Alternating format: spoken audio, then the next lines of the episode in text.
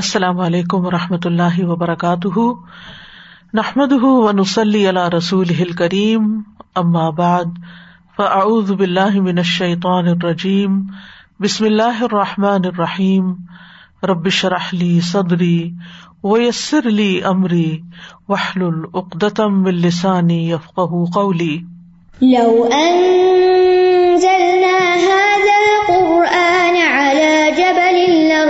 لرأيته خاشعا لرأيته خاشعا متصدعا من خشية الله. وتلك الأمثال نضربها للناس لعلهم يتفكرون. آج ہم ان شاء اللہ امثال القرآن کے پروگرام کے سلسلے میں صدقہ کر کے ضائع کرنے والوں کی مثال کے بارے میں پڑھیں گے۔ سورت البقرہ کی آیت نمبر دو سو چھیاسٹھ میں ارشاد ہوتا ہے۔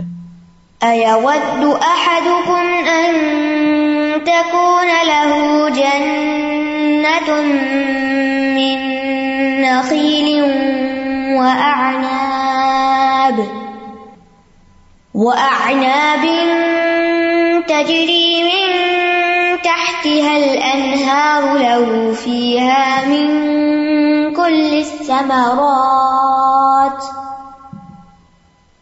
له فيها من كل الثمرات وأصابه الكبر وله ذرية وله ذرية ضعفاء فأصابها إعصار فيه نار. فأصابها إعصار فيه نار فاحترقت. كذلك يبين الله لكم الآيات لعلكم تتفكرون. کیا تم میں سے کوئی یہ چاہتا ہے کہ اس کا کھجوروں اور انگوروں کا ایک باغ ہو جس کے نیچے نہریں بہتی ہوں؟ اس کے لیے اس میں ہر طرح کے پھل ہوں اور اس حال میں اس کو بڑھاپا آ پہنچے اور اس کے چھوٹے چھوٹے بچے ابھی کمزور ہوں تو اچانک اس باغ پر ایک بگولا آ پڑے جس میں آگ بھری ہو تو وہ جل کر راک ہو جائے۔ اسی طرح اللہ تمہارے لیے نشانیاں کھول کر بیان کرتا ہے تاکہ تم غور و فکر کرو۔ اللہ کے راستے میں خرچ کرنے کے بیان کے بارے میں یہ چوتھی مثال ہے جو سورت البقرا میں یا کے بعد دیگرے دی جانے والی مثالوں میں سے ایک ہے اور آخری ہے۔ مثال کا سیاق اس سے واقع کچھ یوں ہے کہ خرچ کرنے کے بیان میں جو پہلے پیدر پے آیات آئیں جن میں خرچ کرنے کی فضیلت اور خرچ کرنے کے کچھ آداب بیان ہوئے اور پھر ریا کاری اور احسان جتانا اور ازیت جیسے اسباب بیان ہوئے جو خرچ کرنے کے اجر کو ضائع کر دیتے ہیں، تو یہاں خاص طور پر اس آیت میں بھی ریا کاری احسان جتلانے اور ازیت دینے کے نقصانات کو واضح کرنے اور اس سے بچنے کی مثال دی جا رہی ہے۔ تو ارشاد باری تعالیٰ ہے اے اودو احدکم ان تکون لہو جنتن؟ اے اودو، کیا چاہتا ہے احدکم کوئی ایک تم میں سے؟ یہاں حمزہ استفام کا ہے یعنی استفام نفی کے معنی میں ہے یعنی کوئی بھی نہیں چاہے گا کہ اس کا ایسا باغ ہو جس کا اتنا بھیانک انجام ہو جو آخر میں بتایا گیا ہے۔ لیکن باغ کا جو منظر ہے اور باغ کی جو خوبصورتی ہے، اس کو دیکھ کر تو ہر کوئی چاہے گا کہ اس کا ایسا باغ ہو۔ اس لیے یہاں پر سوال کیا گیا ہے یودو کا لفظ ود سے ہے۔ ود کہتے خالص محبت کو۔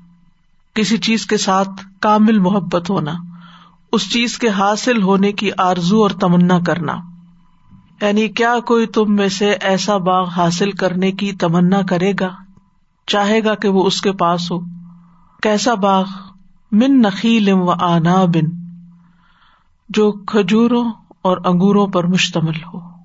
کھجور اور انگور پھلوں میں سے بہترین پھل ہیں، جو غذا بھی ہیں اور دوا بھی ہیں۔ یہ پھل عام پھلوں کے مقابلے میں افسل ہیں۔ ان کے فوائد بھی زیادہ ہے اور خصوصاً ہم دیکھتے ہیں کہ اجوا کھجور میں شفا بھی ہے۔ جیسا کہ حدیث میں آتا ہے، رسول اللہ صلی اللہ علیہ وسلم نے فرمایا، بالائی علاقے کی اجوا کھجور کا نہار منہ استعمال کرنا ہر قسم کے جادو اور زہر سے شفا ہے یعنی ٹاکسنز وغیرہ بھی اس سے دور ہو جاتے ہیں۔ تو بہرحال، یہ پھل مزے میں، ذائقے میں غذائیت میں بہت مفید ہے فائدہ مند ہے اور اس لیے بھی ان کی مثال بیان کی گئی کہ اربوں کے ہاں یہ دو پھل عام طور پر پائے جاتے تھے جن سے سبھی واقف تھے۔ ہو سکتا ہے کہ اگر مینگو کی مثال دی جاتی تو وہاں لوگ نہ سمجھتے کہ آم کیا ہوتے ہیں۔ تو قریب کی مثال دی گئی کہ لوگ بات بھی سمجھے اور ویسے بھی ہم دیکھتے ہیں کہ ایک اور جگہ بھی باغ والوں کا قصہ آیا تو وہاں بھی انہیں پھلوں کا ذکر ہے۔ تجری تحت حل انہار اس کے نیچے سے نہریں بہتی ہیں۔ انہار جمع کا سیگا ہے۔ اس سے یہ پتا چلتا ہے کہ باغ میں صرف ایک نہر نہیں تھی، مختلف طرح کی نہریں تھی اور یہ باغ کے مختلف حصوں میں پھیلی ہوئی تھی۔ اس سے یہ بھی پتا چلتا ہے کہ باغ ایک بڑا باغ تھا، چھوٹا سا نہیں تھا۔ تو اس اعتبار سے یہ ایک بہترین باغ تھا کہ جس میں آبپاشی کا مکمل انتظام تھا۔ کوئی اس میں مشقت کی بات نہیں تھی۔ کیونکہ بارش کبھی ہوتی ہے، کبھی نہیں ہوتی۔ اگرچہ بہت بہترین ہوتی ہے، جب ہو تو لیکن نہ ہو تو پھر کام رک بھی جاتا ہے۔ اسی طرح اگر کنویں سے پانی نکال کے کھیت کو لگانا پڑے تو وہ بھی ایک بڑا مشکل کام ہوتا ہے۔ تو اس کے برعکس اگر کسی باغ کے اندر نہریں بہ رہی ہوں تو اس کے مالک کی خوشی کا کوئی ٹھکانا نہیں ہوتا۔ لوگ ایسی جگہ پر رش کرتے ہیں، ایسے باغ پر، ایسے کھیت پر۔ اور اسی طرح یہاں منتہ تہل انہار میں اس بات کی طرف بھی اشارہ ملتا ہے کہ وہ پانی اس کی اپنی ملکیت تھا، کہیں اور سے نہیں لے رہا تھا۔ بعض نہریں ایسی ہوتی ہیں کہ دوسروں کے علاقے سے بہ کے آ رہی ہوتی ہیں اور وہ جب چاہے ان کا ناکا بند کر دیں اور پانی رک جائے۔ تو ایسی بھی کوئی مشقت نہیں تھی۔ یعنی ہر لحاظ سے پرفیکٹ قسم کی سہولتیں تھی مکمل سہولتیں تھی بہترین صورت حال تھی۔ لہو فیحا من کل ثمرات۔ مزید یہ کہ اس باغ میں ہر طرح کے پھل تھے یعنی پھلوں کی مختلف اقسام پر مشتمل تھا۔ اب جن کے نام نہیں لیے گئے، وہ مختلف میوے، سبزیاں اور کئی قسم کے پھل ہو سکتے ہیں۔ تو اس باغ میں خاص طور پر تین چیزوں کا ذکر ہے یہاں پر۔ نمبر ایک کے اس باغ میں کھجورے اور انگور ہیں۔ یہ ایسے پھل ہیں کہ جو تازہ بھی استعمال ہوتے ہیں اور خشک ہونے کے بعد بھی استعمال ہوتے ہیں۔ Dry dates and dry grapes جو ہوتے ہیں۔ دوسرا یہ کہ اس کے اندر متعدد نہریں ہیں۔ اور تیسرا یہ کہ اس باغ میں اور بھی مختلف قسم کی نباتات ہیں، پھل ہیں، میوے ہیں۔ تو یہ اس آیت کا پہلا حصہ ہے، پہلا منظر ہے کہ ایک شخص کے ایسے باغ کی منظر کشی کی گئی ہے کہ جس کو امیجنیشن میں بھی دیکھ کر دل خوش ہو جاتا ہے اور انسان رش کرتا ہے کہ کاش میرا ایسا باغ ہو۔ لیکن اب مثال کا دوسرا حصہ یا آیت کا دوسرا حصہ سامنے آتا ہے کہ باغ کا جو مالک ہے، اب وہ بوڑھا ہو چکا ہے۔ ساری زندگی اس نے کام کیا، اپنا باغ لگایا، کیونکہ باغ کی جب تک کیئر نہ کرے اس کا خیال نہ رکھے تو ہم دیکھتے ہیں کہ وہ برباد ہو جاتا ہے، اس کا پھل نہیں آتا یا ضائع ہو جاتا ہے یا اس میں بیٹ زگ جاتی ہے لیکن اس شخص نے اب بھرپور خیال رکھا، پوری محنت کی اور اب کام کر کر کے ریٹائرمنٹ کا وقت آ گیا، بالکل تھک گیا، بوڑھا ہو گیا۔ وہ لہو ضروریت ان اور اس کی کمزور اولاد ہے۔ یعنی خود مالک کو بڑھاپا لاحق ہو گیا ہے۔ اور اولاد جو ہے، وہ ابھی یا تو چھوٹی ہے ضعفا کمزور اس اعتبار سے، یا پھر یہ بھی ہو سکتا ہے کہ کسی بیماری کی وجہ سے کمزور ہو، وہ ہینڈی کیپ ہو یا کوئی اور مسئلہ ہو ان کے ساتھ۔ یا یہ کہ نہ سمجھ قسم کی ذہنی طور پر، عقلی طور پر کمزور ہو، کہ انہیں کام کاروبار نہ آتا ہو۔ اور ان سب کی روزی کا اور ان سب کی ضروریات کا انحصار اسی باغ پر ہو۔ تو اس شخص نے پوری محنت کر کے باغ تیار کر دیا تاکہ وہ بڑھاپے میں آرام کر سکے یا دنیا سے جانے کے بعد اس کی اولاد اس باغ سے پورا فائدہ اٹھا سکے۔ اب اسے اس باغ کی بھرپور آمدنی کی امید تھی۔ اور ہاں خاص طور پر یہاں بڑھاپے کا ذکر اس لیے کیا گیا کیونکہ بڑھاپا ایسی بیماری ہے یا ایسی کیفیت کا نام ہے کہ جس میں انسان جوانی کی طرح بھاگ دوڑ نہیں کر سکتا، زیادہ کام نہیں کر سکتا، کیونکہ جوان انسان جو ہے، وہ مزید اپنے کاروبار کو بڑھا سکتا ہے، زیادہ محنت کر سکتا ہے، کہیں کوئی کمی بیشی ہو جائے، نقصان ہو جائے، تو وہ ایک نئی راہ اختیار کر سکتا ہے۔ لیکن یہاں پر اب صورت حال یہ ہے کہ انتہائی بڑھاپا اور انتہائی کمزور اولاد اور اس کے بیچ میں ایک اور آفت آ گئی فسا بہا ایسا رن فی نارن فحترقت تو اس باغ کو آ پہنچا ایک بگولا احسار احسار جو ہے، یہ ٹورنیڈو کو کہتے ہیں۔ عربی میں اس کا ایک معنی کیا جاتا ہے، آگ کا بگولا جو جان لے لیتا ہے۔ یعنی اچانک آ پڑنے والی آگ جو انسان کو وہی بسم کر دے۔ اسی طرح اس کا معنی ہے گول گھومنے والی آندھی بگولا جیسے ٹورنیڈو میں، اور پھر وہ ورٹیکلی اوپر کو بھی جاتی۔ یعنی گھومتی جاتی ہے اور اس کے ساتھ ساتھ بلندی کی طرف چڑھتی جاتی ہے اور ساتھ آگے بھی رواں ہوتی جاتی ہے۔ تو گول گھومنے سے نقصان یہ ہوتا ہے کہ اس کے گھیرے میں جو چیز آتی ہے، پھر اس کو وہ فنا کر کے رکھ دیتی ہے۔ یعنی جس چیز کے پاس سے بھی گزرتی ہے، اس سے لپٹ جاتی ہے، جیسے کپڑے کو بل دیے جاتے نا، تو ایسے یہ چیزوں کو بل دیتی جاتی ہے اپنے اندر سمیٹتی جاتی ہے۔ اور پھر آپ دیکھیے کہ یہ آندھی جو ہے، اس کی خصوصیت کیا ہے کہ یہ تباہی تباہی لاتی ہے۔ یعنی اس میں خیر نہیں ہوتی، یہ ایسی ہوا ہے جو خیر نہیں لاتی۔ ریح و نقیم ہے، ہر چیز کو تباہ کر کے رکھ دیتی ہے۔ عام طور پر نہیں چلتی ایسی ہوا۔ بہت ریئر کیسز میں ہوتی ہے۔ اور کہتے ہیں کہ دنیا میں سب سے پہلے ٹو تھاؤزینڈ تھری میں ایسا ٹورنیڈو یا ایسا بگولا دریافت ہوا کہ جس میں ہوا بھی تھی اور اس کے اندر آگ بھی تھی۔ اور باقاعدہ اس کی ویڈیوز موجود ہے نیٹ پر۔ یعنی تیز ہوا اوپر کو اٹھ رہی ہے اور اس کے ساتھ ساتھ آگ بھی اوپر جا رہی۔ ورنہ عموماً کیا ہوتا ہے کہ جہاں آگ ہوتی ہے، اگر ہوا چلے تو آگ بج جاتی ہے۔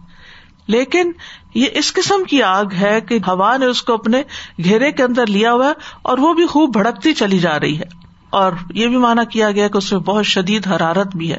فی ہی نارن۔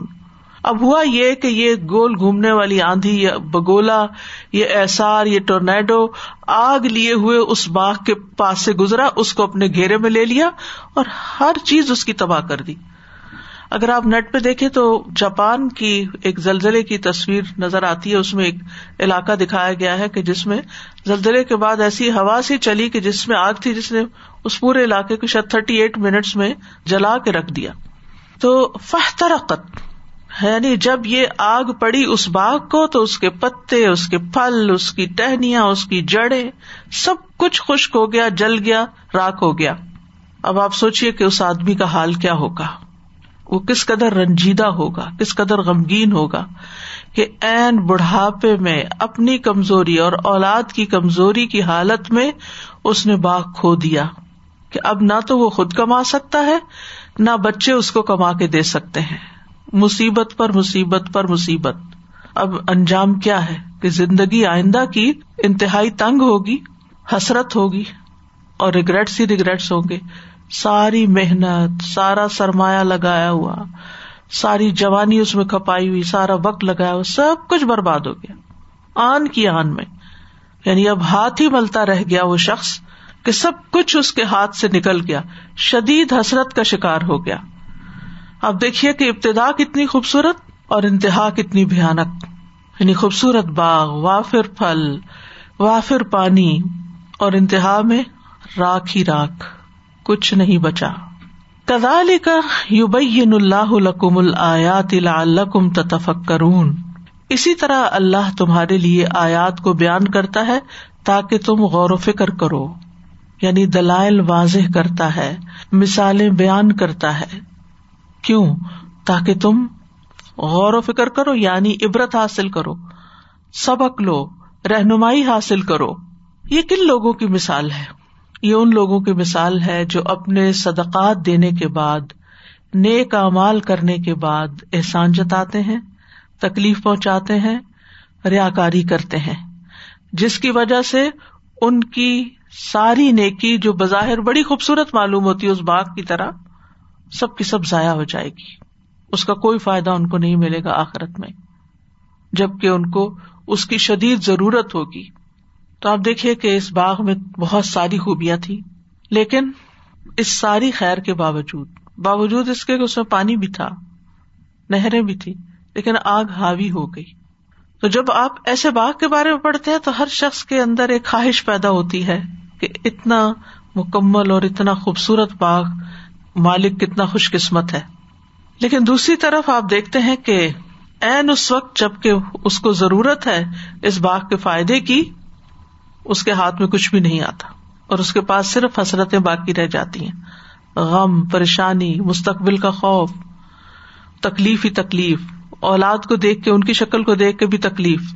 اپنی حالت کو دیکھ کے بھی تکلیف۔ باغ کو دیکھ کے بھی تکلیف۔ ہر طرف مایوسی ہی مایوسی ہے۔ اسی طرح کی ایک مثال ہمیں سورت القحف میں بھی ملتی ہے، جس میں اللہ سبحان تعالیٰ دو لوگوں کا واقعہ بیان کرتے ہیں کہ ان میں سے ایک کے پاس دو باغ تھے جن میں انگور تھے اور انگور اندر تھے، لیکن اس کے ساتھ ساتھ اس باغ کو کجوروں نے گھیر رکھا تھا۔ وہ حفنا ہوما بنخلن و جا اللہ بئی نہ ہوما ذرا باغ کے اندر کھیتی بھی تھی یعنی اور بھی چیزیں لگی ہوئی تھی۔ کل تل جنت آ تلحا ولم تزلم شعی آ و فجرنا خلال ہوما نہرا اس کے بیچ نہریں بھی چل رہی تھی وہ کان الح سمر اور اس کا بہت سا فائدہ تھا، پھل تھا، آمدنی تھی۔ تو آپ دیکھیے کہ ان دو مثالوں میں کافی مماثلت بھی پائی جاتی ہے۔ تو کہنے کا مطلب یہ ہے کہ جو شخص محنت کرتا ہے اور خصوصاً عبادت میں محنت کرتا ہے، اسے چاہیے کہ وہ صرف اور صرف اللہ کی رضا کے لیے کرے، اللہ کی خوش ندی کے لیے کرے۔ ایسا عمل اس کھیت کی طرح ہے جس میں پھل پھول ہیں، نہریں ہیں طرح طرح کے پھل ہیں، دلکش باغ ہے۔ یعنی یہ ہمارے نیک امال ہمارے لیے کیا ہے ایک دلکش باغ کی حیثیت رکھتے ہیں۔ اور بگولا کیا ہے؟ نیکیوں کو ضائع کرنے والے اعمال۔ چاہے وہ جو ان آیات میں بیان ہوئے یا اس کے علاوہ جن کی کچھ تفصیل میں آگے جا کر بیان کروں گی۔ انسان اپنے اعمال کا سب سے زیادہ ضرورت مند کب ہوگا؟ یا ان کے اجر کا، یا ان کے ثمر کا، یا ان کے نتیجے کا؟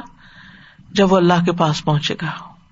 لیکن جب وہاں پہنچے گا، لم یجد شعی وہاں تو کچھ بھی نہیں ہوگا۔ اللہ سبحان تعالیٰ سے ملاقات کرے گا اور پورا پورا اس کا حساب چکا دیا جائے گا۔ تو بنیادی طور پر یہاں ایک منافق شخص کے اعمال کا ذکر ہے، جو بظاہر بڑی بڑی نیکیاں کرتا ہے، چیریٹی کے بڑے بڑے کام کرتا ہے، لیکن وہ سد کا خیرات صرف اور صرف دکھاوے کے لیے کرتا ہے۔ کیونکہ قرآن مجید میں منافقین ہی کے بارے میں آتا ہے کہ وہ دکھاوے کے اعمال کرتے ہیں، ناپسندیدگی سے خرچ کرتے ہیں، لیکن جہاں شہرت کی بات ہوتی ہے، وہاں پر یا ضرورت یا فائدہ یا مقصد کوئی ہوتا ہے، تو خوب خرچ کرتے ہیں۔ تو باغ کے حسن اور خوبصورتی سے مراد منافق کا عمل ہے، جو بظاہر بڑا خوبصورت ہوتا ہے۔ آپ نے دیکھا ہوگا کہ بعض لوگ بظاہر بہت خوش اخلاق ہوتے ہیں۔ وہ آپ کے ساتھ لین دین کرتے ہیں، دعوتوں پہ آپ کو بلاتے ہیں۔ بظاہر لگتا ہے کہ لوگوں کے بہت سے کام کر رہے ہیں۔ لوگ آ کر ان کو اپنے مسئلے مسائل بتاتے ہیں۔ وہ ان کے مسائل حل کرنے کے لیے دوڑتے ہیں۔ خوشی غمی کے موقع پر وہ لوگوں کے پاس پہنچتے ہیں۔ مبارکبادیں دینے حاضر ہوتے ہیں۔ کوئی فوت ہو جائے تو فوتگی کے موقع پہ حاضر ہوتے ہیں۔ اور بعض اوقات انہیں کوئی شکایت بھی ہو جائے تو شکایت بھی پی جاتے ہیں۔ لیکن جب ان کی مرضی کے خلاف کوئی چیز ہو جائے یا جہاں ان کو کوئی فائدہ نظر نہ آئے یا کوئی ان پر تنقید کر دے یا پھر یہ کہ ان کے مفاد پر کوئی زد پڑے تو ان کی اصلیت کھل کے سامنے آ جاتی۔ وہ جتنا بھی آپ کے ساتھ احسان کر رہے ہوتے ہیں یا جتنے بھی بڑے بڑے کام کر رہے ہوتے ہیں ان سب سے اپنا ہاتھ کھینچ لیتے ہیں۔ اب وہ آپ کو سلام میں پہل نہیں کریں گے، آپ کو دیکھ کے مسکرائیں گے نہیں۔ آپ کو اپنی دعوت میں بلانا بھول جائیں گے۔ آپ کو مشکل پیش آئے گی تو وہ آپ کے کام نہیں آئیں گے۔ اگر آپ ان سے شکوا بھی کریں تو وہ بھی کوئی بہانا کر دیں گے، کیونکہ ان کو آپ سے شکایت ہو گئی۔ آپ انسان تھے، آپ سے غلطی ہو سکتی ہے۔ تو بعض لوگ دنیاوی فائدوں کے لیے دیندار بنے ہوئے ہوتے ہیں۔ دنیاوی فائدوں کے لیے وہ لوگوں میں اپنی پبلک ریلیشننگ بڑھانے کے لیے پی آر کے لیے وہ لوگوں کے ساتھ بہت اچھا رکھ رکھاؤ کرتے ہیں۔ لیکن جب انہیں پتا چلتا ہے کہ لوگوں سے ان کو فائدہ نہیں پہنچا، جس کی وہ توقع رکھتے تھے، یا کوئی شخص ان کی توقعات پہ پورا نہیں اترا، تو سب کچھ ختم کر کے رکھتا اور آپ حیران ہو گے کہ یہ کیسے دوست تھے؟ یہ کیسے لوگ تھے؟ کہ جو اتنی محبتوں کا اظہار کرتے تھے اور جب مقصد پورا نہیں ہوا، تو نگاہیں ہی پھیر لی رنگ ہی بدل دیا۔ تو ایسے شخص کی یہاں مثال دی جا رہی ہے کہ جس نے باغ سنوارنے میں کوئی کسر نہیں چھوڑی۔ ڈفرینٹ چیزوں کا ذکر ہے نا۔ پانی بھی ہے، کھیتی بھی ہے، کھجور کے اونچے درخت بھی ہیں، انگوروں کی بیلے بھی لٹک رہی ہیں، اور بھی طرح طرح کے پھل ہیں۔ یعنی ہر قسم کی نیکیاں کر رہے ہیں۔ صدقہ خیرات کے علاوہ باقی بھی نیکیوں کے کام کر رہے ہیں۔ لیکن اس سے وہ کیا چاہتے ہیں؟ دنیا میں جلد ملنے والا بدلا اور جب وہ بدلا نہیں ملتا، تو پھر وہ نیکی نہیں کرتے۔ آپ دیکھیے کہ بہت سے لوگ صرف اس وقت کام کرتے ہیں جب آپ ان کی تعریف کرتے رہے ان کو تعریف کا فیول چاہیے ہوتا ہے۔ خوشامد کرتے رہے ان کی۔ ان کے آگے پیچھے پھرتے رہے پھر تو وہ آپ کے کام آئیں گے۔ ورنہ نہیں۔ تو یہ صورت حال جو ہے، یہ انتہائی خطرناک ہے۔ اس سے انسان کو بچنے کی ضرورت ہے۔ کیونکہ اس کا انجام بڑا بھیانک ہے۔ کسی کے ساتھ مہربانی کرنا، اس پہ گویا صدقہ کرنا ہے۔ تو اس کا واپس اس سے سلا چاہنا، اپنے اجر کو ڈھانا ہے۔ تو جو شخص شروع میں اللہ کی رضا کے لیے خرچ کرتا ہے، دکھاوا کرتا ہے، لیکن کبھی اللہ کی رضا بھی دل میں ہوتی ہے، کیونکہ بعض لوگ ایسے ہوتے ہیں، وہ دکھاوا نہیں بھی کرتے، اللہ کی رضا کے لیے کر رہے ہوتے ہیں، تو ابتدا میں تو ان کو اجر حاصل ہو جاتا ہے، لیکن پھر کسی وقت تنگ آ کر پھٹ پڑتے ہیں اور احسان جتا کے ازیت دے کے سارا کچھ برباد کر دیتے یعنی ایک طرف ریاکار کی مثال ہے اور دوسری طرف ایسے بندے کی مثال ہے کہ جو ویسے کام ٹھیک کرتا ہے، ایمان بھی ہے اس کے اندر، اللہ کے لیے بھی کر رہا ہے، لیکن احسان جتانے کی عادت نہیں جاتی اس کی، یا ازیت دینے کی عادت نہیں جاتی۔ تو قیامت کے دن جب وہ اٹھے گا، تو اس کے پاس کچھ بھی نہیں ہوگا۔ کوئی اجر و ثواب نہیں ہوگا جس کا وہ منتظر ہوگا۔ کتنا بڑا شوق ہوگا کہ انسان نیکیاں کر کر کے جمع کر رہا ہے اور خوش فہمی میں مبتلا ہے کہ میں جب قیامت کے دن جاؤں گا تو میرا بڑا اچھا استقبال ہوگا اور جب وہ وہاں جائے گا تو وہاں پر کچھ بھی نہیں ہوگا، سب کچھ اس کی آنکھوں کے سامنے بکھر چکا ہوگا۔ ایسے شخص کا پھر کیا حال ہوگا؟ تو اگرچہ یہ صدقات کے سلسلے کی مثال ہے، لیکن آیت کا عمومی معنی بھی ہے، جو ہر نیکی کرنے والے کو عام ہے۔ یعنی یہ مثال ان سب لوگوں کے لیے بھی عام ہے جو نیک عمل کرتے ہیں، پھر ساتھ ہی کوئی فاسد عمل کر کے اپنے عمل کو باطل کر لیتے ہیں۔ تو مفسرین کہتے ہیں، کیونکہ مثال کے الفاظ عام ہیں اور جو عام الفاظ ہوتے ہیں، ان کا عمومی معنی لیا جاتا ہے۔ اس کو صرف کسی ایک خاص نیکی کے لیے مخصوص نہیں کیا جا سکتا۔ تو جو لوگ نیک اعمال کرنے کے بعد ان کو ضائع کرتے ہیں، ان کا حشر یہی ہوگا۔ کہ وہ اعمال ان کے دھول بن کے ختم ہو چکے ہوں گے۔ شیخ سادی کہتے ہیں، یہ مثال اس شخص کی ہے جو اللہ کی رضا کے لیے عمل کرتا ہے، خواہ وہ صدقہ ہو یا کوئی اور عمل، پھر وہ ایسے عمل کرتا ہے جو اس عمل کو تباہ کر دیتے ہیں۔ یعنی پہلے عمل کو تباہ کر کے رکھ دیتے ہیں۔ عبید بن عمیر کہتے ہیں کہ عمر رضی اللہ عنہ نے ایک مرتبہ نبی صلی اللہ علیہ وسلم کے صحابہ سے پوچھا تمہارا کیا خیال ہے کہ یہ آیت کس معاملے کے متعلق ہے؟ ابد احدکم، یہی آیت پڑھ کے سنائی۔ صحابہ نے کہا، اللہ عالم، اللہ بہتر جانتا ہے۔ تو حضرت عمر غصے میں آ گئے۔ انہوں نے کہا، کہو، ہم جانتے ہیں یا ہم نہیں جانتے؟ یہ کیا بات ہوئی کہ اللہ ہی جانتا ہے؟ اللہ تو ہر چیز جانتا ہے۔ لیکن میں تم سے پوچھ رہا ہوں اب یہ تو ایسا ہی ہے نا کہ جیسے کوئی آپ سے اپنا مسئلہ بیان کرے اور کہ مجھے اس معاملے میں بتائے کہ یہ چیز حلال ہے یا حرام ہے تو آپ کا اللہ ہی جانتا ہے۔ بھائی اگر آپ جانتے تو آپ بتا دیں، نہیں جانتے تو آپ کہہ دیں، مجھے نہیں معلوم آئی ڈونٹ نو تو بہرحال اس وقت ابن عباس کہنے لگے، امیر المومنین، میرے دل میں اس کے متعلق ایک بات آئی ہے۔ حضرت عمر نے فرمایا بتیجے بیان کرو اور خود کو حقیر نہ خیال کرو۔ حضرت عمر جو تھے اپنے عباس کو بہت انکریج کرتے تھے اور وہ ان کو اپنی مجلس سے بڑا قریب بٹھاتے تھے جس پر کئی بزرگوں کو اعتراض بھی تھا۔ تو بہرحال انہوں نے پھر ایک دفعہ ان کا ٹیسٹ بھی لے لیا سب کے سامنے، اس کے بعد سب مطمئن ہو گئے کہ انہوں نے جواب دیا اور باقی لوگ نہ دے سکے۔ تو ابن عباس کہتے اس آیت میں عمل کی مثال بیان کی گئی ہے۔ حضرت عمر نے کہا، کون سے عمل کی؟ ابن عباس کہتے بس عمل کی۔ یعنی کسی بھی عمل کی۔ اور بات تو صحیح ہے۔ حضرت عمر کہتے ہیں، یہ ایک مالدار شخص کی مثال ہے۔ جو اللہ از کی اطاعت میں عمل کرتا رہتا ہے۔ پھر اللہ اس پر شیطان کو غالب کر دیتا ہے تو وہ گناہوں میں مصروف ہو جاتا ہے، حتیٰ کہ اس کے نیک امال فنا ہو جاتے ہیں۔ یعنی ساری زندگی اچھے کام کرتا ہے، آخری عمر میں جا کے بٹک جاتا ہے، غلط وسیعت کر جاتا ہے یا غلط کاموں میں پڑ جاتا ہے۔ یا بعض اوقات آپ دیکھا ہوگا کہ بڑھاپے میں آ کے انسان چڑچڑا ہو جاتا ہے۔ اور بچوں کو بھی بے وجہ بازو کا ڈانٹ ڈپٹ کرنا شروع کر دیتا ساری زندگی ان پر احسانات کیے ہوتے ہیں۔ پھر وہ بیٹھ کے ان کو گنوانا شروع کر دیتا ہے۔ تو ساری زندگی کی محنت اور ساری زندگی کی کوشش ضائع کرنے والی بات ہو جاتی ہے۔ کیونکہ انسان جب کمزور ہوتا ہے نا تو شیطان بھی اس پہ غالب آ جاتا ہے۔ بعض اوقات یہ بھی ہوتا ہے کہ انسان مال جمع کرنے میں اور دنیا کے کاموں میں اتنا مصروف ہوتا ہے کہ اس کو اللہ کی یاد کا وقت نہیں ملتا، دین سیکھنے کا وقت نہیں ملتا اور پھر شیطان ایک وقت میں آ کے اس کا کوئی ویک پوائنٹ دیکھ کے اس کو ایسا گھیرے میں لیتا ہے کہ اس کے منہ سے ایسی باتیں نکلوا دیتا ہے کہ جس کی وجہ سے ویسے وہ ایک اچھا انسان تھا، لیکن اس کے اچھے عمل برباد ہو کے رہ جاتے ہیں۔ تو کئی اعتبار سے اس مثال کے مطابق انسان کو کانشیسلی زندگی بسر کرنے کی ضرورت ہے اور تقوا اسی چیز کا نام ہے کہ انسان ہر اسٹیپ پر زندگی کے ہر موڑ پر گاڈ کانشیس رہے، اللہ سے ڈرتا رہے کہ کوئی غلط کام اس سے نہ ہو جائے۔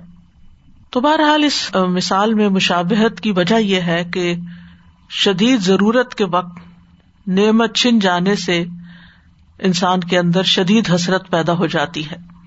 یعنی جتنی شدید ضرورت ہوتی ہے، اس وقت نعمت چلی جائے تو اس انسان کے اندر پھر بہت زیادہ شرمندگی، ندامت ریگریٹ حسرت پیدا ہو جاتی ہے۔ اور خاص طور پر انسان کو اپنی آخرت کی فکر کرنی چاہیے، کیونکہ اس دن انسان کے سامنے وہ چیزیں ظاہر ہونے لگیں گی جن کا اس کو خیال بھی نہ تھا۔ سورت زمر میں ایک آیت آتی ہے وہ بدا لحم اللہ معلوم یقون یا تصبون اور ان کے لیے اللہ کی طرف سے وہ کچھ سامنے آ جائے گا جس کا وہ گمان بھی نہیں کیا کرتے تھے، جس کا انہوں نے کبھی سوچا بھی نہیں تھا۔ یعنی ایک شخص اگر باغ لگا رہا ہے تو وہ یہ تھوڑی سوچتا ہے کہ اس پہ کوئی آسمانی بجلی آ گرے گی اور ختم ہو جائے گا۔ وہ تو یہی سوچتا ہے کہ میں نے اتنا کام کر دیا کہ نسلیں کھائیں گی اس سے۔ لیکن اس کو نہیں پتا ہوتا کہ کل اس کے ساتھ کیا ہونے والا ہے۔ وہ بدا الحمن اللہ معلوم یقون یا اسی طرح قرآن مجید میں آتا ہے ولدین کفر امال کا سرا بن کا سرا بن بقی عطن یا سب ان ما حتیٰ ازا جا اہ لم یجد شعی آ وجد اللہ اندہ فوفا حساب و اللہ سری الحساب اور وہ لوگ جنہوں نے کفر کیا، ان کے اعمال کسی چٹیل میدان میں ایک شراب کی طرح ہے جسے پیاسا پانی خیال کرتا ہے۔ یہاں تک کہ جب اس کے پاس آتا ہے تو اسے کچھ بھی نہیں پاتا، وہ پانی نہیں ہوتا اور اللہ کو اپنے پاس پاتا ہے۔ وجد اللہ آئندہ یعنی اللہ کے پاس قیامت کے دن حساب دینے پہنچ گیا اور وہ اسے اس کا پورا پورا حساب چکا دیتا ہے اور اللہ بہت جلد حساب لینے والا ہے۔ یعنی یہ مت سمجھو کہ آخرت دور ہے، جلد ہی وہ وقت بھی آنے والا ہے۔ جہاں دکھاوے اور ریاکاری کے ساتھ کیے ہوئے امال دھول بنا کے اڑا دیے جائیں گے۔ سورت فرقان میں آتا ہے وہ قدیم نہ علامہ امل امن امل فجا اللہ ام منصورا اور ہم اس کی طرف آئیں گے، جو انہوں نے کوئی بھی عمل کیا ہوگا تو اسے بکھرا ہوا غبار بنا دیں گے۔ سب کچھ ختم ہو کے رہ جائے گا۔ تو اس لیے کوئی بھی نیکی انسان کرے اور خصوصاً جب صدقہ کرے، تو اس کے آداب کا خیال رکھے۔ سب سے پہلی بات تو یہ کہ حلال مال میں سے خرچ کرے۔ طیب چیز اللہ کے راستے میں خرچ کرے۔ اس مثال کے فوراً بعد آتا ہے، یا الدین امن ان فکو من طیبات ماں کا سب تم اے لوگو، جو ایمان لائے ہو، ان پاکیزہ چیزوں میں سے خرچ کرو جو تم نے کمائی ہے اللہ سبحان و تعالیٰ پاک ہے اور پاک چیز قبول کرتا ہے۔ ان اللہ طیب لا یقبل اللہ طیبن اس لیے عمدہ سے عمدہ چیز اللہ کے راستے میں دینی چاہیے۔ حرام مال سے دیا ہوا صدقہ نیکی کی بجائے الٹا گناہ کا سبب بنتا ہے۔ نبی صلی اللہ علیہ وسلم نے فرمایا، جس نے حرام مال جمع کیا، پھر اس کے ذریعے صدقہ کیا۔ تو اس کے لیے اس میں کوئی اجر و ثواب نہیں، بلکہ اس کا گناہ اس پر ہوگا۔ یعنی وہ سد کا ثواب نہیں، بلکہ گناہ بن جائے گا۔ پھر اسی طرح ناپاک چیز خرچ نہیں کرنی چاہیے۔ اللہ تعالیٰ فرماتے ولا تیم خبیس امن ہُ تن فکون کہ جو تم خرچ کرتے ہو، اس میں سے خبیس نہ ہو، نکمی اور ردی چیز نہ ہو۔ بالکل بےکار کے جو کسی کے کام ہی نہ آئے۔ خبیس ناپاک یعنی گلی سڑی یا پھر یہ ہے کہ کوئی حرام کی چیز، مثال کے طور پر کوئی نان مسلم آپ کو شراب کا تحفہ دے دیتا ہے۔ تو آپ کہتے ہیں کہ چلو گرانی کی بجائے ڈسکارڈ کرنے کی بجائے کسی اور کو توحفہ دے دیتے ہیں۔ تو ایسی چیزیں توحفہ بھی نہیں دینی چاہیے۔ کوئی آپ کو ایسی کیک یا چاکلیٹس لا کے دے دیتا ہے تو۔ پھر اسی طرح یہ ہے کہ ردی اور نکمی چیزیں نہیں دینی چاہیے۔ ایک شخص نے ایک دفعہ کمزور سا اونٹ کا بچہ دیا اللہ کے راستے میں۔ تو نبی صلی اللہ علیہ وسلم نے فرمایا اللہ تبارک فی ہی ولا فی ابلی ہی اے اللہ، اس میں اور اس کے اونٹوں میں برکت نہ فرمانا۔ تو بہرحال اس شخص کو جب یہ بات پہنچی تو وہ بہت پریشان ہوا، دوڑتا ہوا آیا، کہا، میں توبہ کرتا ہوں، معافی مانگتا ہوں، تو آپ نے اس کے لیے دعا کی۔ نفلی صدقات میں بھی خبیز چیز دینے سے بچنا چاہیے یعنی فضول اور فالتو قسم کی چیز نہیں دینی چاہیے۔ مسجد نبی میں بعض اوقات لوگ کھجورے لا کے رکھتے تھے اور اس میں ایسی بھی آ جاتی تھی جو کھانے کے لائق نہیں ہوتی تھی۔ تو اس سے منع کیا گیا۔ ولا تیم الخبیت امن تن ولس تم بھی آخر ہی تم خود نہیں اس کو لوگے اگر تمہیں کوئی دے۔ اللہ انتو مضوفی مگر یہ کہ آپ اس میں اپنی آنکھیں بند کر لو۔ نبی صلی اللہ علیہ وسلم نے ایک موقع پر فرمایا، بلا شبہ قیامت کے دن یہ صدقہ کرنے والا ایسی ہی خراب کھجور کھائے گا۔ یعنی جو کسی کو کھلا رہا ہے، وہی کل اس کو ملے گی۔ یعنی جو چیز خود کو پسند نہیں، وہ دوسروں کو بھی نہ دے۔ ایک تو اس اعتبار سے کہ چیز ٹھیک ہے، لیکن آپ مثلاً بیمار ہیں یا آپ کو کھانے سے منع ہے، لیکن دوسروں کے لیے بڑے فائدے کی تو وہ اس میں نہیں آتا۔ اس کا مطلب یہ ہے کہ جس چیز کا کھانا آپ کے لیے ناگوار ہو، پرانی ہو، باسی ہو، جو استعمال کے قابل نہ ہو، وہ مت دو کسی کو۔ حتیٰ کہ مسکین اور غریب فقیر کو بھی وہ نہ دو جو تم خود نہیں لیتے۔ اس کے برعکس اپنی پسند کی چیز اللہ کے راستے میں خرچ کرو، کیونکہ لن تنال البر حتیٰ تن فکو مما تحبون۔ پھر اسی طرح یہ ہے کہ انسان پورے دل کے ساتھ چیز دے۔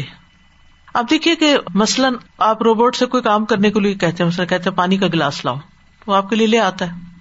اب روبوٹ کی نہ تو کوئی نیت ہے، نہ کوئی جذبات ہے نہ کوئی احساسات، کچھ بھی نہیں۔ اسے پانی لا کے رکھ دیا۔ لیکن ایک اللہ کے بندے کو آپ کہتے ہیں کہ پانی کا گلاس دو۔ تو کہتے شکر ہے، مجھے نیکی کا موقع ملا۔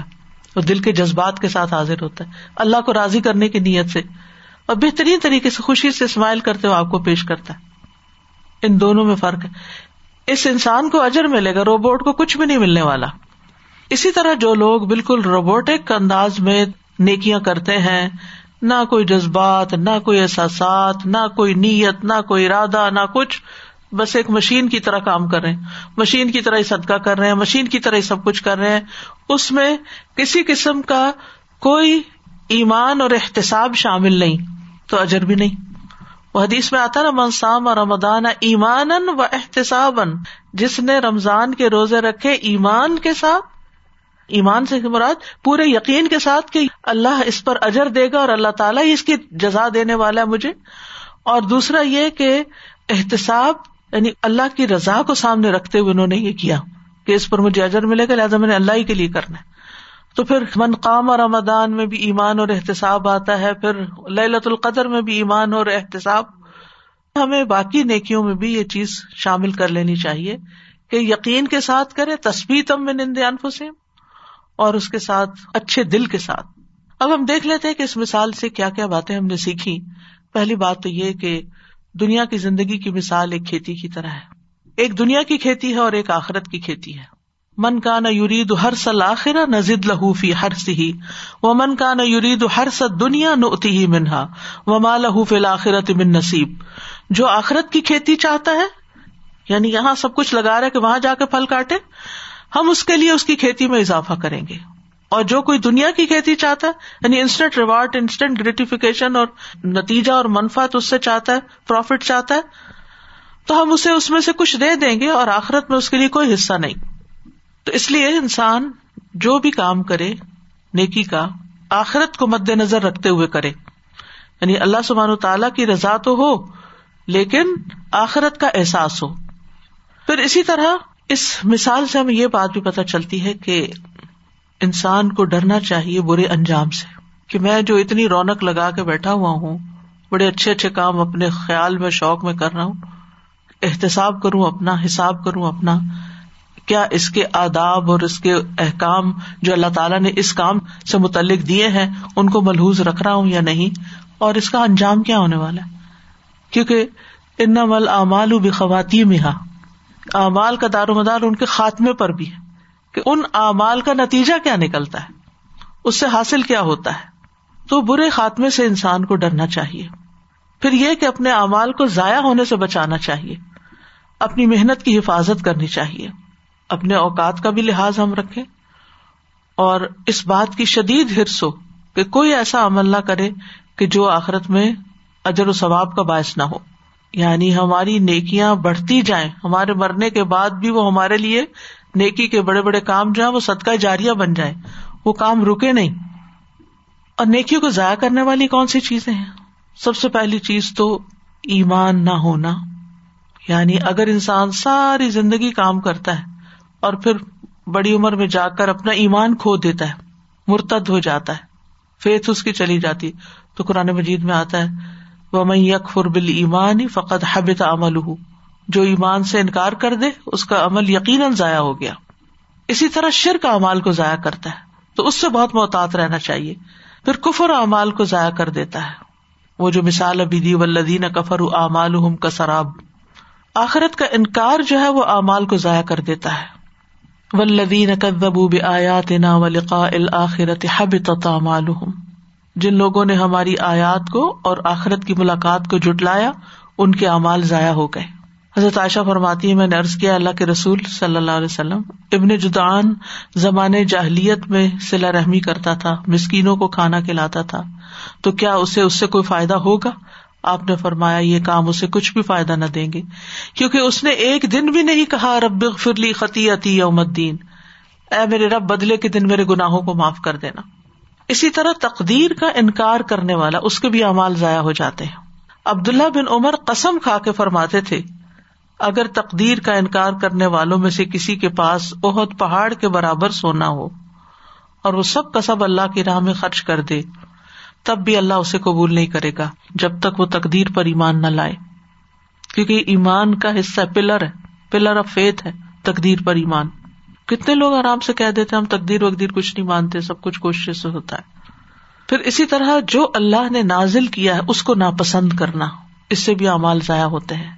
ذالی کبھی ان کری ہوں ماں انزل اللہ فحبت اعمالهم سورت محمد میں آتا ہے۔ یہ اس لیے کہ بے شک انہوں نے اس چیز کو ناپسند کیا جو اللہ نے نازل کی۔ یعنی قرآن ہے، قرآن کے احکامات ہیں، تو اللہ نے ان کے اعمال ضائع کر دیے۔ پھر اسی طرح اللہ تعالی کی ناپسندیدگی کے کام کرنے والے۔ ذالی کبھی ان متبا اسخط اللہ و کری ہوں ردوان ہوں تو احبت اعمال یہ اس لیے کہ بے شک انہوں نے اس چیز کی پیروی کی جس نے اللہ کو ناراض کر دیا اور اس کی خوشنودی کو برا جانا۔ تو اللہ نے ان کے امال ضائع کر دیے۔ پھر اسی طرح صرف دنیا کے فائدوں کے لیے نیکیاں کرنا۔ مطلوب مقصد دنیا کمانا اور اوپر لبادہ اسلام کا اوڑھ لینا۔ اللہ دین فی الحیات دنیا وہم یا سبون ان یحسنون سنا۔ وہ لوگ جن کی کوشش دنیا کی زندگی میں ضائع ہو گئی اور وہ سمجھتے ہیں وہ بہت اچھے کام کر رہے ہیں۔ اسی طرح خود پسندی۔ اپنی نیکیوں کو بڑی چیز سمجھنا، اپنے منہ میاں مٹھو بننا، اپنی تعریفیں کرنا۔ انس بن مالک عبد اللہ بن عباس، ابو حریرا عبد اللہ بن ابو وافی عبد اللہ بن عمر، یہ سب روایت کرتے ہیں۔ یعنی اتنے صحابی روایت کرتے ہیں یہ حدیث کہ نبی صلی اللہ علیہ وسلم نے فرمایا تین برائیاں ہلاک کرنے والی اور تین نیکیاں نجات دینے والی ہلاک کرنے والی برائیاں بخل جس کی پیروی کی جائے، خواہش نفس جس کے پیچھے چلا جائے اور بڑائی خور ہونا۔ اسی طرح ریاکاری کے بارے میں تو آپ بارہا پڑھ ہی چکے ہیں۔ نیت کی خرابی۔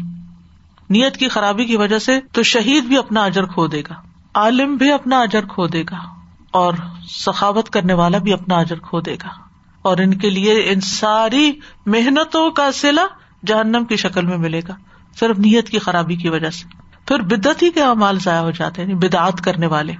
حدیث میں آتا ہے یعنی حضرت انس کہتے ہیں، رسول اللہ صلی اللہ علیہ وسلم نے مدینہ کو حرم کرار دیا تھا فرمایا تھا کہ جس نے اس میں کوئی بدت نکالی، اس پر اللہ کی فرشتوں کی اور تمام انسانوں کی لانت ہوگی۔ قیامت کے دن اللہ اس کی طرف سے نہ کوئی فرض قبول کرے گا نہ نفل۔ ابن انس کہتے ہیں یا جس کسی نے بدت کا ارتقاب کرنے والے کو پناہ دی۔ پھر اسی طرح اللہ کے فیصلوں پر اپنے فیصلے کرنے والوں کے امال بھی ضائع ہوتے ہیں۔ مثلاً یہ کہنا کہ اللہ فلاح کو نہیں بخشے گا۔ بھائی آپ کون ہے یہ تو اللہ کا فیصلہ ہے۔ تو یہ اللہ کا فیصلہ کہ اس کو بخشے یا نہ بخشے۔ لیکن آپ اللہ کے فیصلے پر اپنا فیصلہ سنا رہے ہیں۔ تو جیسے کہ وہ حدیث میں آتا ہے نا کہ ایک شخص نے اس طرح کی بات کسی کے بارے میں کہی۔ حالانکہ وہ بڑا نیک تھا خود۔ اس کے سارے اعمال برباد ہو گئے۔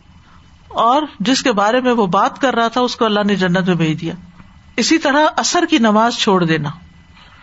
حدیث میں آتا بخاری کی روایت ہے، جس شخص نے اثر کی نماز چھوڑی، اس کے اعمال ضائع ہو گئے۔ پھر تنہائی میں حرام کام کرنا۔ نبی صلی اللہ علیہ وسلم نے فرمایا، میں اپنی امت کے ان لوگوں کو جانتا ہوں جو قیامت کے دن تہامہ پہاڑوں کی طرح ڈھیروں نیکیاں لے کر آئیں گے۔ لیکن اللہ ان کی نیکیوں کو فضا میں پھیلے ہوئے غبار کے باریک ریزوں کی طرح بے اہمیت کر دے گا۔ فوبان نے کہا، اللہ کے رسول، ایسے لوگوں کی صفات بیان کر دیجیے ان کی ذرا وضاحت کر دیجیے کہیں ایسا نہ ہو کہ ہم لا علمی میں ان کی صف میں کھڑے ہو جائیں۔ آپ نے فرمایا، خبردار، وہ تمہارے ہی بھائی ہوں گے، تمہاری نسل سے ہوں گے، رات کو تمہاری طرح قیام بھی کریں گے۔ لیکن وہ ایسے لوگ ہوں گے کہ تنہائیوں میں اللہ کے حرام کردہ امور کا ارتقاب کریں گے۔ یعنی جب اکیلے ہوں گے تو حرام کام کریں گے۔ پھر اسی طرح جو والدین کا نافرمان ہو، احسان جتانے والا ہو اپنا نصب بدلنے والا ہو، ظلم کرنے والا ہو۔ کیونکہ ظالم کے جو نیکیاں ہیں وہ کس کو دے دی جائیں گے مظلوم کو۔ اسی طرح خیانت کار۔ تو کرنے کے کام یہ ہے کہ انسان اپنی نیت کو اللہ کے لیے خالص کرے۔ کیونکہ نیت پر ہی اعمال کا دار و مدار ہے۔ جتنے بھی نیک اعمال انسان کرتا ہے، وہ اسی وقت قیامت کے دن فائدہ مند ہوں گے جب انسان کی نیت درست ہوگی اور وہ کیا ہونی چاہیے؟ اللہ کی رضا۔ ورنہ تو وہاں جا کر جب انسان کو ایک چھوٹی سے چھوٹی نیکی کی بھی شدید ہرس ہوگی کہ اس کا مجھے اجر ملے۔ جہاں انسان اس اجر اور سلے کا انتہائی محتاج ہو یعنی کسی بھی نیک عمل کا بدلا اگر دنیا میں ملتا ہے تو وہ وقت ہی بدلا ہوتا ہے۔ اور اگر اس کا بدلا نہیں بھی ملا تو کوئی اور کام کر کے انسان اپنا مقصد پورا کر لیتا ہے۔ لیکن قیامت کے دن تو نہ نیکی کرنے کا موقع ہے۔ نہ واپس پلٹنے کا موقع ہے، نہ کوئی رشتے دار آپ کو نیکی دے رہا ہے۔ اب کیا ہے؟ صرف اور صرف حسرت اور ندامت ہے۔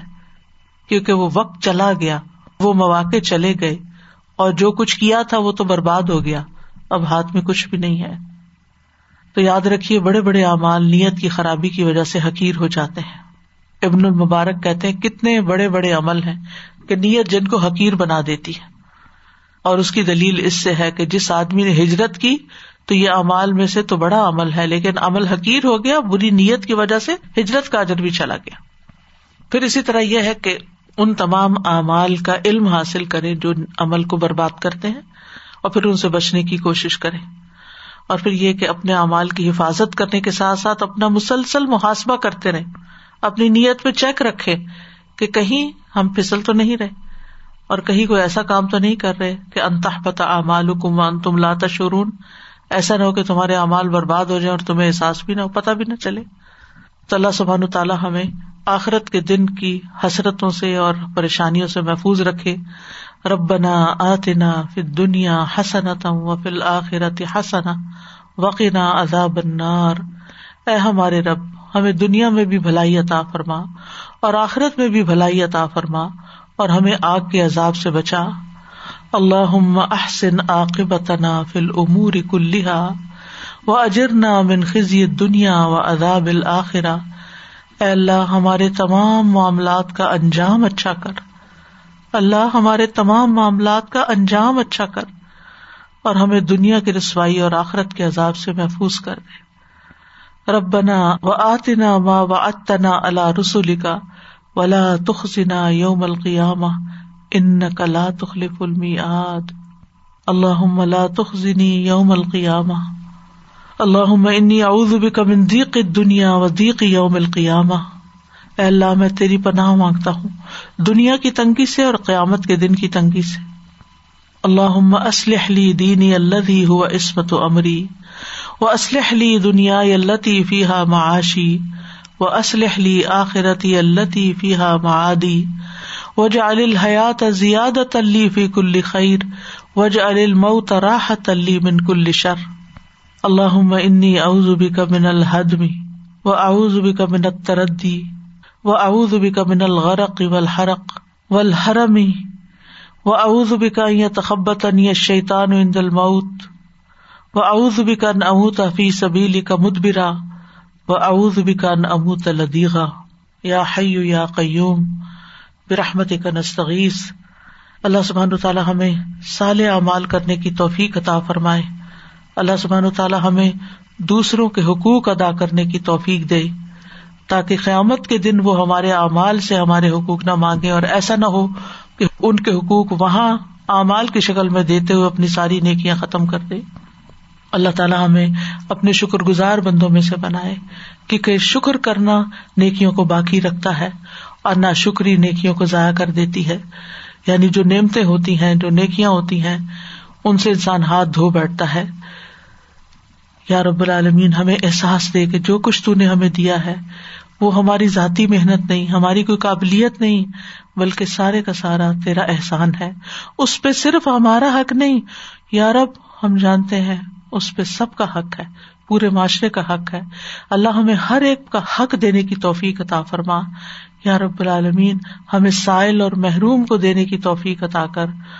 یا رب العالمین، ہر اس شخص کی مدد کرنے کی توفیق دے جو مدد کے مستحق ہے اور ہم اس میں مدد کر سکتے ہیں۔ یا رب العالمین، تو ہم سب سے راضی ہو جا اور ہمارے سارے عمل آخرت کے لیے ہوں، تیری رضا کے لیے ہوں۔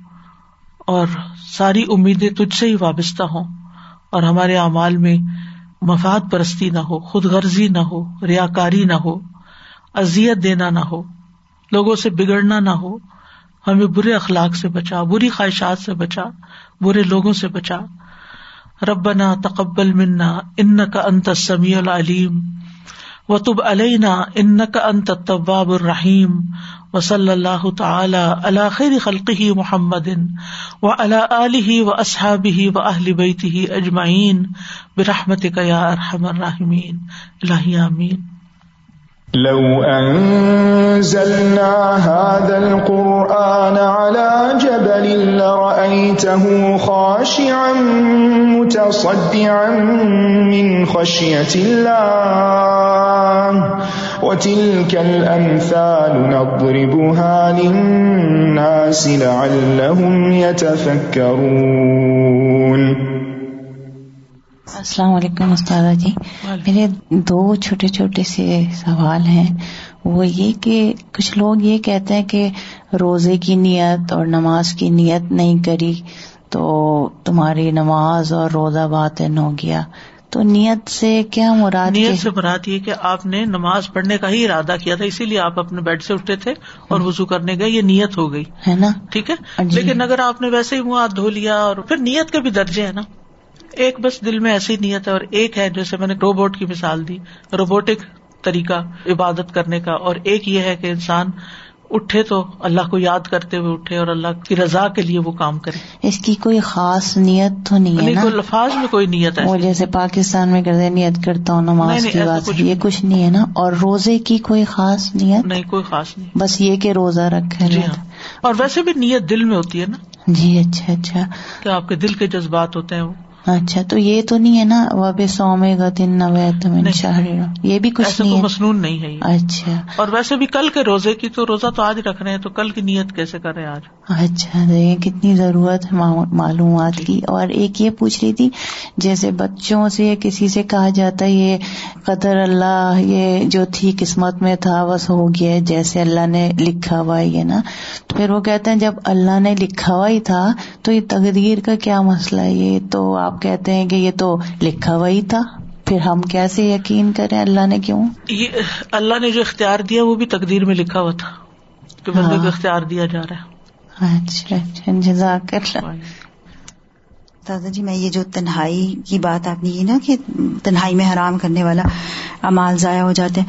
تو یہ تو انسان کرتے ہوئے کبھی سوچتا بھی نہیں ہوگا کہ جو باقی کے اچھے امال ہیں وہ بھی ضائع ہوتے ہیں۔ اور اگر اس کو کنیکشن بنائے تو اتنا صحیح کنیکشن ہے کہ یعنی پھر اکیلے میں جب آپ اللہ سے نہیں ڈر رہے تو پبلک میں تو پھر آپ لوگوں کے ڈر سے پھر آپ اچھے کام کر رہے ہو نا۔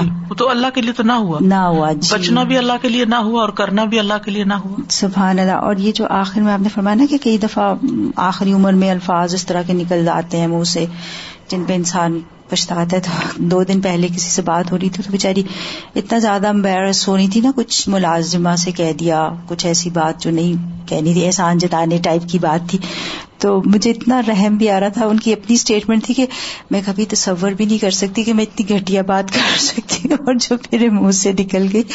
تو مجھے پھر بہت ہی رحم بھی آ رہا تھا۔ میں نے ان سے یہی مشورہ دیا ہے ہوپ کہ صحیح دیا آپ اگر کر دیں۔ میں استغفار کے لیے کہا اور میں نے کہا اس کو بچی کو بلا کے تو کچھ سوری کر ہاں کچھ گفٹ دے دیں اچھا ہو یا کچھ اس سے معذرت کر لے سبحان اللہ۔ وآخر دعوانا ان الحمد للہ رب العالمین۔ سبحانک اللہم و بحمدک اشہد ان لا الہ الا انت استغفرک و اتوب الیک۔ السلام علیکم و رحمۃ اللہ وبرکاتہ۔